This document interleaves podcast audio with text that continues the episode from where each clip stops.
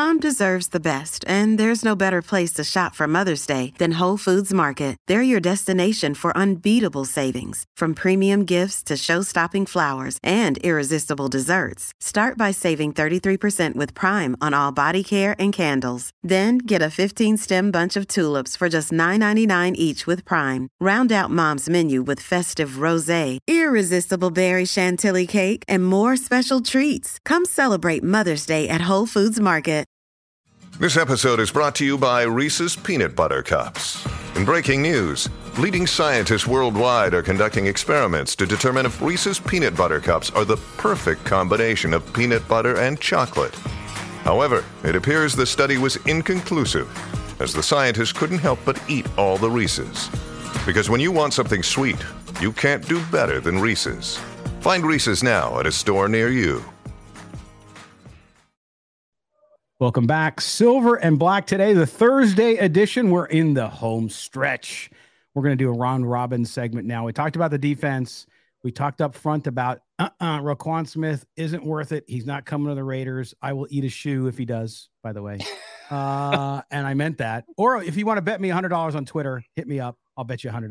We'll set a date and I'll win some money. Let's do it. Uh, Scott Branson, Mo Moton with you here. Silver and black today and Odyssey original podcast. Thank you so much for being with us. Do us a favor, subscribe wherever you may be. We appreciate that. That supports what we do here, and we appreciate your support. Thank you. All right.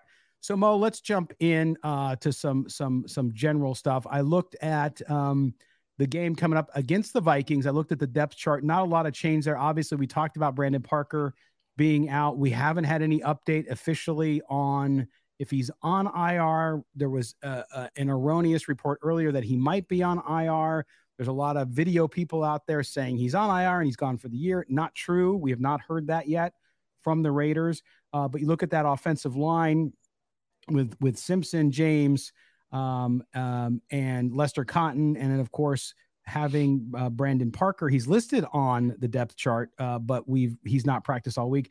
Jermaine Eluemunor. Let's talk about him. Actually, we we haven't talked about him. Uh, when you talk about Eluemunor, uh, he has played really well too. You commented to me actually after the last game. Boy, there was some really good spots, and and you felt maybe he wasn't getting enough. Uh, I wouldn't say hype, but he's not getting enough credit for how well he played at times. Yeah, he played well, I believe, on both sides of the line. And I even before the preseason, I said I think Jermaine Eluemunor is the dark horse to get that right tackle job because he played the position under Josh McDaniels in New England, and I thought he held his own out there. And if if Alex Leatherwood is not up to it, Brandon Parker, as as you just mentioned, not practicing. Uh, as you mentioned, the report said that he was on IR. I'm not saying that he's not going to eventually be on IR, that he's not hurt. Apparently, he is hurt, but he is not on IR as we are recording this. So just take that, you know, at yep. face value right now. But uh, I think Jermaine Eluemunor is the guy you want to look at. If he plays well again against the Vikings and throughout the preseason, I think he could still win that position, especially if Brandon Parker doesn't return anytime soon. I think it opens it up for a battle between Eluemunor, who's a veteran, and Alex Leatherwood, who's going to his second year. So with a guy like that who's experienced and a veteran, that that's great insurance. But I still would say the Raiders need to go out and get another offensive tackle just for the depth. Yeah, and then also this week that made some news, and we'll, we'll talk a little bit about it because fans, we mentioned at the top of the show, and fans really liked it. Was uh, we had a scuffle, a kerfuffle at Raiders practice the other day uh, between Maxx Crosby and rookie Dylan Parham and there was all sorts of funny memes and who won the fight and all this kind of stuff. To me, that is a good thing coming out of camp, right? Because they and and they asked Parham about it at the press conference. He had he, he was part of the press conference on Tuesday, if I remember correctly, and they asked him about it. He said, "Hey, you know what? Eh, we're out there, we're fighting, and we took care of it in the locker room." right?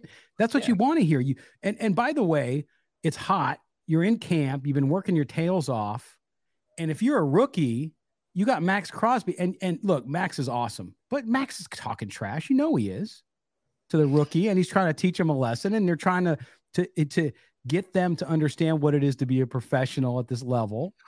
And so that that boils over sometimes, and you get some fisticuffs. But I, I look at that as a good thing, uh, and it shows that the kid's got some spirit, and he's not going to back down even to a wily veteran.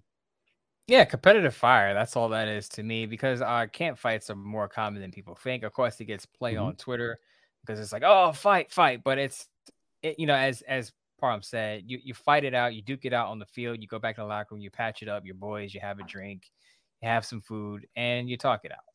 It's over and you get over it. What you don't want is guys getting hurt from these fights right. or lingering bad blood. That's when you have a problem.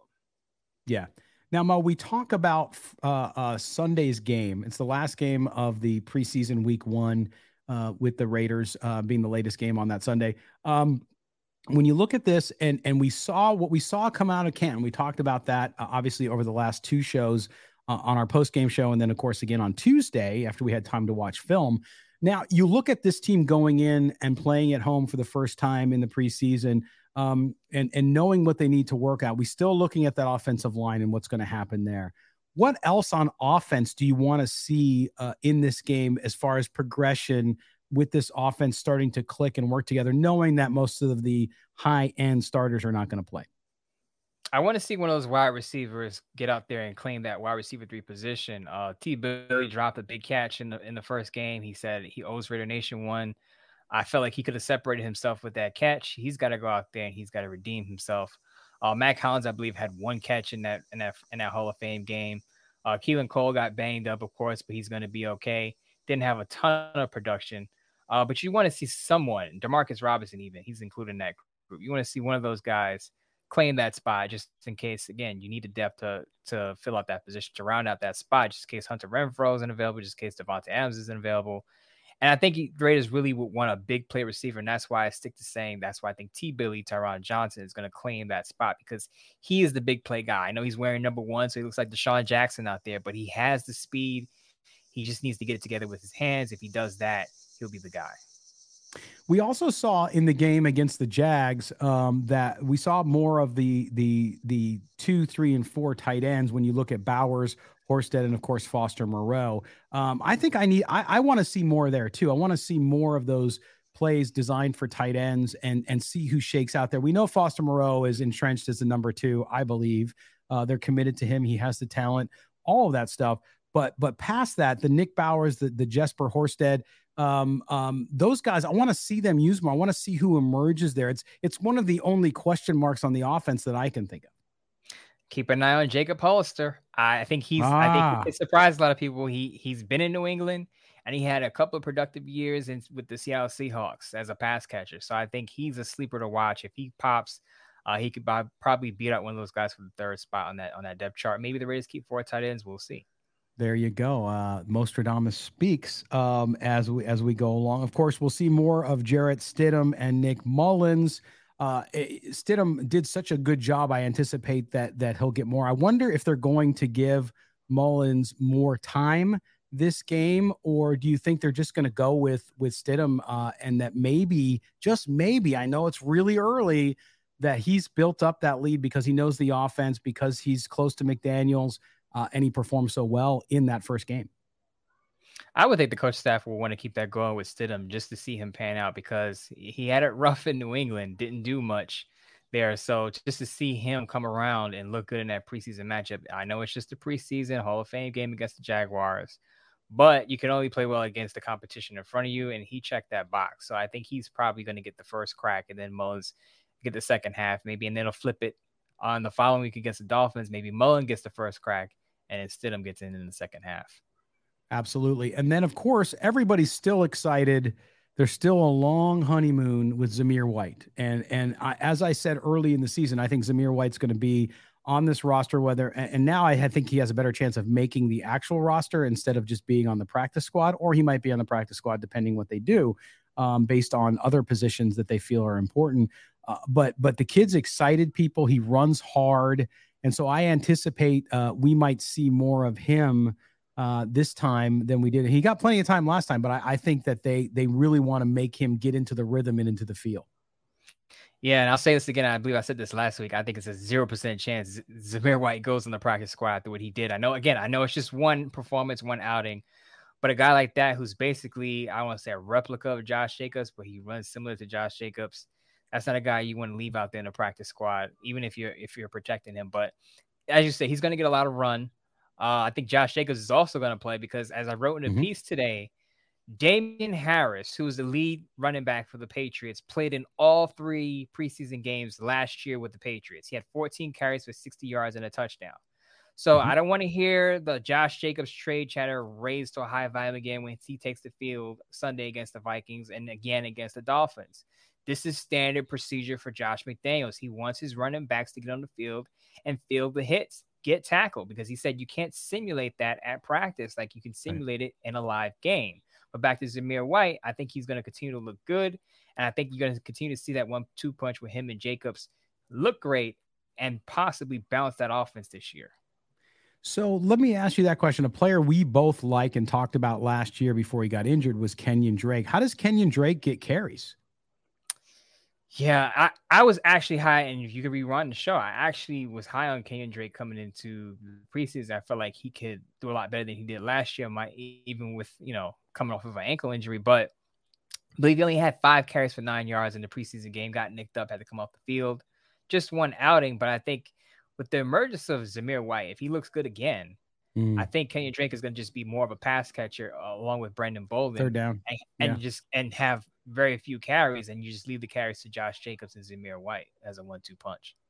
Yeah, and then we switch sides now, Mo, and we talk about uh, Sunday's game with the Vikings uh, on defense. Um, uh, clearly, we just spent a lot of time in the first part of the show talking about linebackers.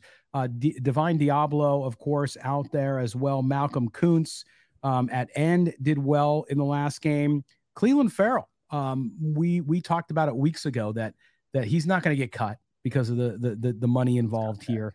But but do we need to see more from him uh, than we did in Canton a little bit? I mean, he played not significantly, didn't make any significant play, had some pressures, but Malcolm Koonce actually to me was a little more impressive. Uh, what does he have to do? Does he does he get maybe some more snaps here, or or do you think that maybe he's going to have trouble cracking in there?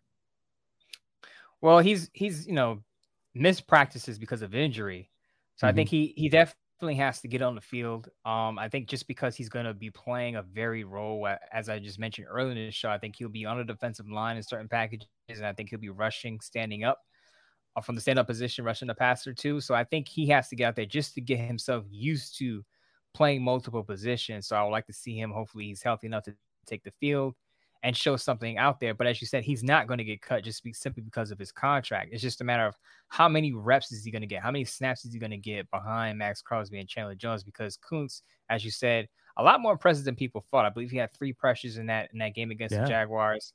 I wouldn't pencil him as a third edge rusher yet because I think the Rays can maybe entertain bringing in a guy, another edge rusher. Who knows? But uh, Clelin Ferrell just definitely has to get out there just to get himself, you know, used to that defense and Patrick Graham's scheme.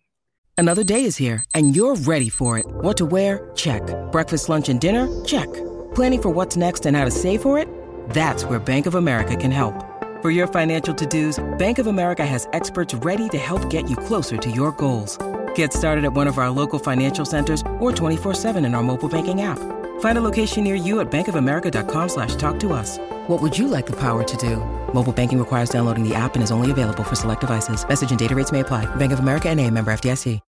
And finally, based on what we saw against Jacksonville, uh, defensive backfield, what, who are you intrigued to see based on how they played last week uh, to build on and to continue to maybe gain some momentum? Not a lot of people talking about this guy, but Darius Phillips. Uh, yeah, he he Bengal. combined, he, yes, he combined with Tyree Gillespie to force a fumble. I believe Ron Harmon picked up that fumble. I recovered it for the Raiders. I want to see more from him. Uh, looked at as a special teams guy, but he could play in the dime. Maybe he could play on the outside and inside. The Raiders moved him both to the slot and to the boundary. So if he looks good against the Vikings, maybe he has a bigger role than a lot of people thought. I believe he had three picks in one year with the Bengals. So he's not he's not he's not a slouch as people think he is. He can play on defense if you need him to. Yeah, no question. Uh, it'll be good. Uh, uh, so we'll see. We'll see who gets in. Obviously, it's still game number one. I, I don't think we'll see until that third game uh, some of these starters maybe get in and get a series or two. Um, probably not on offense. I think Derek Carr might throw a couple passes in the last game, uh, and that's about it as usual. Uh, but because of Josh McDaniels and his difference, and some of these positions, you'll start you'll see these guys, and I think the offensive line will continue the grind because they got to figure it out, uh, and they haven't made any moves as we record the show right now. So so who knows what's going on there? But we'll we'll see as we get uh, further along into this preseason. All right, so now. Mo mentioned, uh, you know, guys fighting on the field during camp. It happens, and then they go in the locker room. They have a drink. They have some food, and it blew me away because Mo and I have disagreements on food. We have disagreements on mint chip ice cream. I think that's really the only thing, right? And and the coffee ice cream thing. That that's it. But that's correct. You you insulted those of us from the West Coast when you talked about In and Out being trash, being as bad as McDonald's. And I, I just have to understand it because, you know, we have a lot of Raider Nation is worldwide, but we have a lot of listeners on the West Coast, clearly. And mm-hmm. and that is sacrilege, my man. So so tell us, you've obviously had In and Out. So tell us why you think In and Out is terrible. Go. You know, it might have been strong on Twitter. I I I, I went I realized that I'm on the stand right now. You know, the, the, the beam is on me, but I, I just felt like okay, I may have had you know some French fries or whatever from In and Out, and I just felt like mm, you know a little overplayed. But I'm I, will just say this: I'm on the I'm on the East Coast, okay. So we yeah. don't have In and Out over here, so maybe nope. I need to try it a few more times. So In and Out is not over here in New York City. Oh, but, some openness. Yes, I'm being honest here, but I will say I love Shake Shack, love Chick Fil A. I love and Shake. The minute, yeah, I do too. Both. The, the minute the minute I had both of those, yeah. I immediately fell in love. I didn't immediately fall in love with In In and Out. So that that's yeah. Eh, eh, no, and, and I love Shake Shack. And actually, where I'm in in Ohio now, they're actually building one down the street, which is very exciting because they don't have any here at all. We had them in Vegas, and of course, when I was in New York, uh, uh and when I was doing when I was in boxing at, at Barclays in Brooklyn, there's one right across the street, so that's where I would go for my pre-fight meal every single time uh, to Shake Shack. So so I love Shake Shack and, and Chick Fil A, obviously, and we have Canes. You guys don't have Canes up there, do you? We don't have. But Canes, Canes are chicken fingers. I don't eat chicken sandwiches at Canes. I always tell people because people get in arguments. I'm like, no, Canes for chicken fingers, and I like the fries because I like crinkle fries. And then for sandwiches, you go to Chick Fil A, especially the spicy one. Right.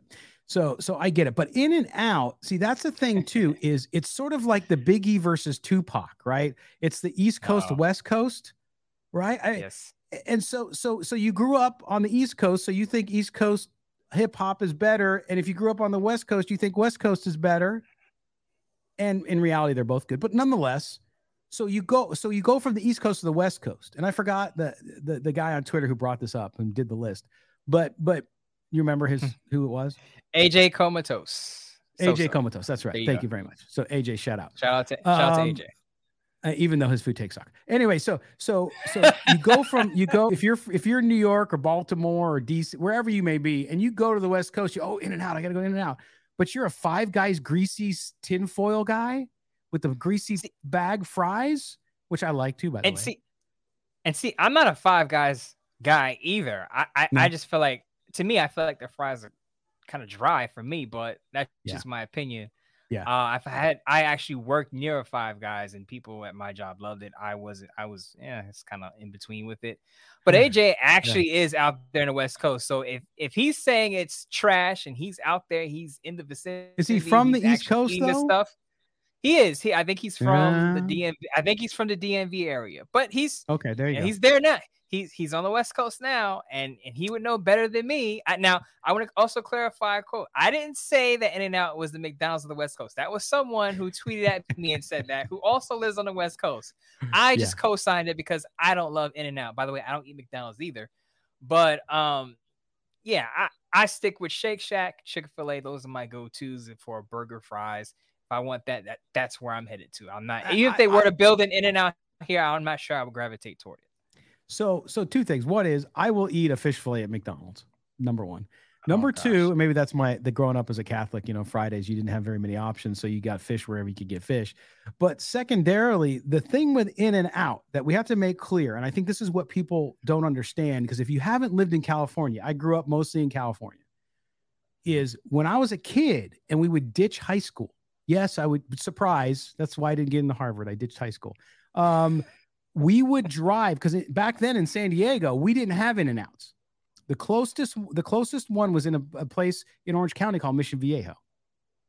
So we would literally ditch to go to In and Out for lunch. So so food like music, right, has a connection to memories.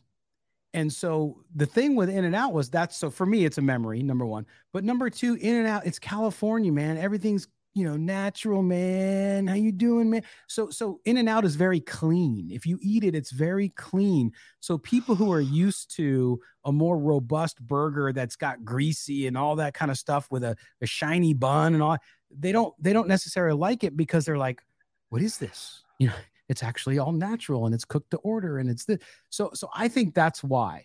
But in and out i'm sorry for my west coast peeps it's it's sacrilege to say that. It just is. Now i'm not saying there's not people on the west coast who don't like in and out because there are. There's plenty of them i'm sure. Mm-hmm. but uh mm-hmm. yeah that one that one surprised me and i'll stick up for that because i lived on the west coast for so long. I got so sick of east coast bias and now there's east coast bias on burgers it's biggie over tupac over here people pick a side but in i will tell you or shake shack yes i will tell you in california though mexican food don't even get me started because Baja Mexican food, because just like food in the United States, it's regional, right? So if you go to the Northeast, you get certain food, right? Pizza, hot dogs. I'm talking just just street food. Uh, whereas you go to Mexican food in the East Coast or in the South or in the Midwest, it's very central Mexico. It's red sauces, it's spicy. On the West Coast, Mexican food is from Baja California, so it's much different. So a lot of people go out there, they have Mexican food, and they're like, what is this? What's this shredded beef? I want ground beef. Right? What? So anyway, so I think that the regional differences in food are interesting, and and people are adventurous. They want to try them, but they necessarily don't rank them higher because you're used to what you're used to. Maybe I have to spend two weeks on the West Coast, and maybe I'll it'll change my mind. I'll spend well, if I spend two weeks on the West Coast, I'll eat In and Out every other day, and I'll report back to you. So, so a couple of things about In and Out. Number one, the highest grossing In and Out store in the entire chain is on the UNLV campus. So I used to go when I was in school there. It's literally on the campus, okay, right on the edge. And then the largest neon freestanding neon sign in the world is the in and out sign right off of Tropicana and I-15 just down the way from Allegiant Stadium. In and out. And then last last fact, they are building a new in and out right across the street from Allegiant Stadium. So that tells you I sense a little I sense a little bias here, Scott. it is. Uh, next next week I'll wear my uh, In and Out T-shirt on the show. No, anyway, but uh, but anyway, so so that's okay. But but then we'll have to someday get into New York versus Chicago pizza. Oh, that's an easy. That's an easy debate. New York oh, all the way. It? What? That's a very well. Debate. It depends. That's a very very easy debate. we'll we'll talk about it as well. Uh, but that was it. We, we were by the by the way, in, and out. If you want to sponsor the show, I, I'm not against that. Um, if you still in and out, the door is open. Yeah. If you want to sponsor the show, feel free to DM me. We can talk this out. Hit the DMs. Um, some people have girls, most got fast food chains. But yes, yes, yes. And and our our salespeople at Odyssey, I will send them a note and saying, hey, in and out, Mo's on board. If if they start feeding him and like FedExing him packages, he might like it. So let's yeah, let's get that done. We'll, we'll, we'll figure that out. Uh, but no, there's also an In and Out right down the street from the Raiders headquarters, so it's everywhere. Um, all right, so that's gonna do it. And and I, I have a feeling we might have a question about food in tomorrow's show on Friday's show, which is our Q and A show, our mailbag show, our email show, whatever you want to call it. Uh, we may have a question about food. Who knows? I, I would guess because we talk about it so much that we will. But that's going to close out this show we will be not only uh, back tomorrow with the q&a show but then of course on sunday evening we will do our post-game show uh, after the raiders and vikings to give you our first take of course murph from raiders fan radio will be with us he'll do our voice of the fan segment uh, and he is a really well informed educated fan and we got such great response on that so thank you guys for the feedback we're looking forward to having him on as well so uh, that's going to close it out mo always fun. We'll talk to you tomorrow, man. Yeah, we'll talk tomorrow and we'll have your questions. We will. And and maybe Mo will answer some of them. Maybe one or two. doesn't mean doesn't mean you'll get the answer you want, but he will answer them. Yes. Yes. Because we're here to serve. We are servant leaders. We're ready. We're here, All right. Here for the community.